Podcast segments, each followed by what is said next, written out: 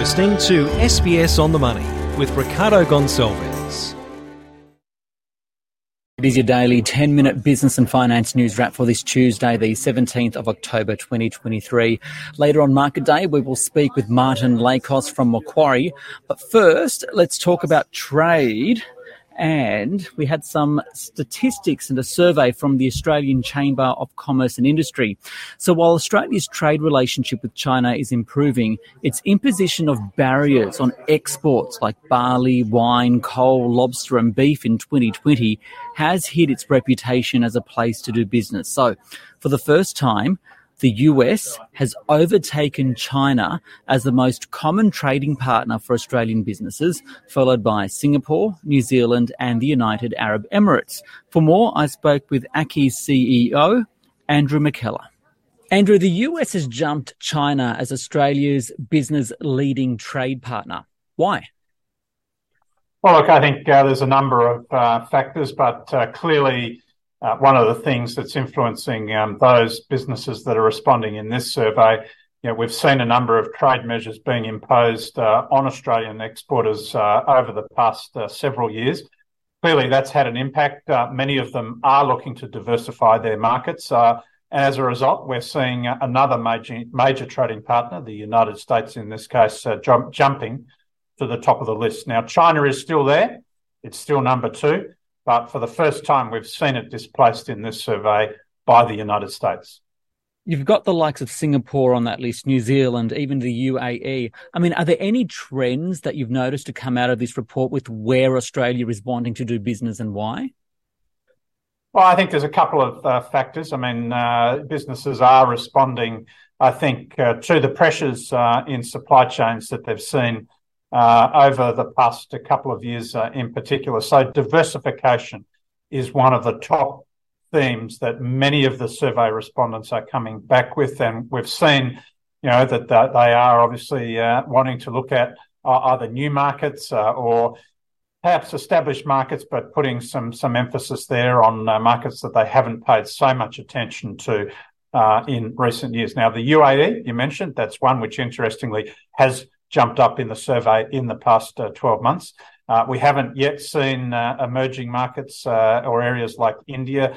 Um, there are big opportunities there. We've got a new trade agreement in place with with India. we're trying to negotiate a more comprehensive agreement. So I think this is something that will be interesting to see as we go forward over the next few years, whether markets like that also come into the picture. And finally, what are businesses telling you about what's stopping them from doing business overseas and what can be done about it? Well, certainly, um, I mean, there's a couple of factors that uh, businesses are citing now. International competitiveness. What does that mean?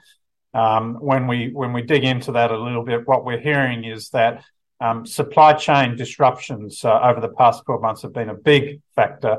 Um, that's been, in many cases, uh, pushing up costs for businesses. A lot of them don't have other options. So that is uh, compressing their competitiveness. So that's that's been one of the issues that business has been uh, grappling with. The other one is skills shortages. Now that's true whether it's uh, domestic industry, whether it's export uh, oriented industry, but but uh, that international competitiveness uh, factor and skills shortages, those are the two big things that I think are really you know putting some pressure on businesses at the moment. Andrew McKellar from the Australian Chamber of Commerce and Industry. Now, Market Day on the SBS On the Money podcast. The Australian share market rose today. The S&P ASX 200 up 0.4%. That's despite the RBA minutes for the October board meeting released today saying that a rate rise is still on the table in the future. It is date dependent though, data dependent rather, namely inflation adding today that the board has a low tolerance for a slower return of inflation to target than currently expected.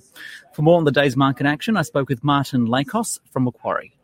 The lead from the US markets was pretty positive. Uh, there's no doubt about that. And through our time zone, there's been some more news around diplomatic efforts of what's going on in the Middle East. So I think markets are hoping that things aren't going to escalate any more than what we currently know of uh, in the region uh, there. And of course, there is some news that President Biden uh, may actually uh, go to Israel and also uh, meet up with some of the leaders there. So that's assisting the risk off perspective on markets. So a better day for the Aussie market. You mentioned Joe Biden there. How worried are you, or how worried is the market about the implications of that Middle East conflict? Well, again, you know, it's all about you know whether we see escalations and, and other groups coming into the fray. Uh, obviously, we'd like we we don't want to see that at all. Uh, we'd like to see that to start to settle down. But you know, clearly, there's some expectations that this conflict is going to continue uh, to some extent, and, and, there's been a lot of news around that.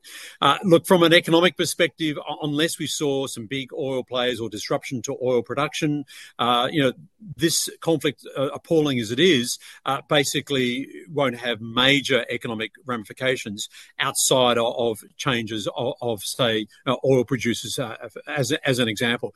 So, look, it's important. It doesn't help sentiment or confidence. And obviously, it just adds to geopolitical risks that we've already got around the world. Uh, so oil's one commodity and energy. What about iron ore? Iron ore prices staying above 120 US. I think that's on talk of some stimulus out of China. What's your take on the economy there?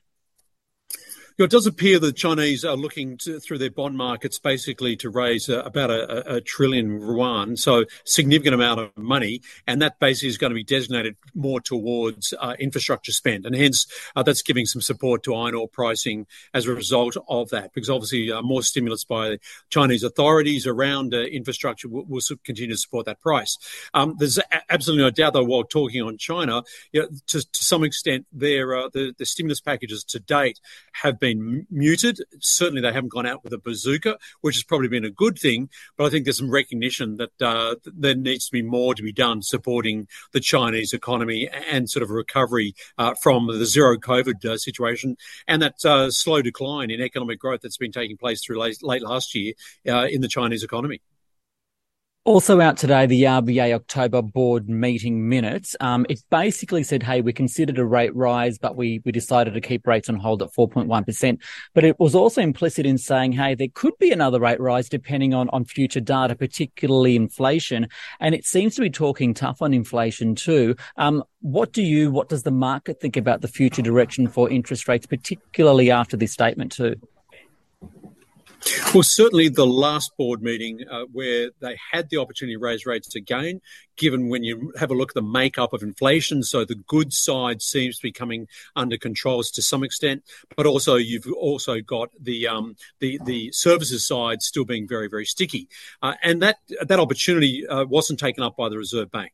So really, to some extent, we've got to see what the data is on the uh, September quarter numbers. That's due out on the 26th of October. So there is definitely a caveat around what the central bank might be doing on interest rates. It's certainly Macquarie's view now. We've changed our view that we're now at the peak at 4.1. But you know, it's going to be it's very much going to be data driven to see whether the services component uh, starts to come down as well. And what is that services component? Well, it's all, it's things like rent, wages, power costs, uh, all those sorts of areas. And so they are being a bit sticky at this stage. That is Martin Lakos there from Macquarie. This SBS on the Money podcast is provided for informational purposes only content on this podcast should not be understood as constituting advice or a recommendation. It is not personal advice and does not consider your personal circumstances or objectives. You should contact a licensed professional before making any financial decision.